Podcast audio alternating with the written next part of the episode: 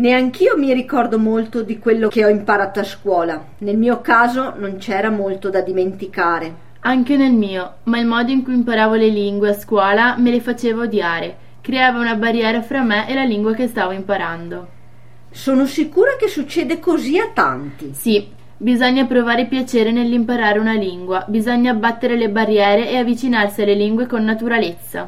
Beh, mi sembra che nel tuo caso abbia funzionato bene. Oh sì, Paolo mi ha fatto da insegnante, quindi l'ho ospitato nel mio appartamento.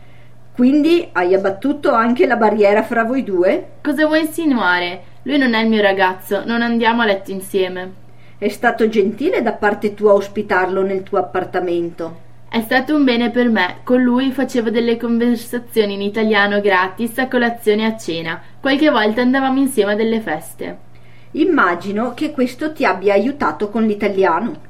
Sì, ma adesso voglio che se ne vada, non ho più bisogno di lui e comincia a darmi sui nervi. Perché dici questo? Perché non lo vuoi più avere intorno? È così disordinato, non fa mai le pulizie e lascia vestiti sporchi dappertutto.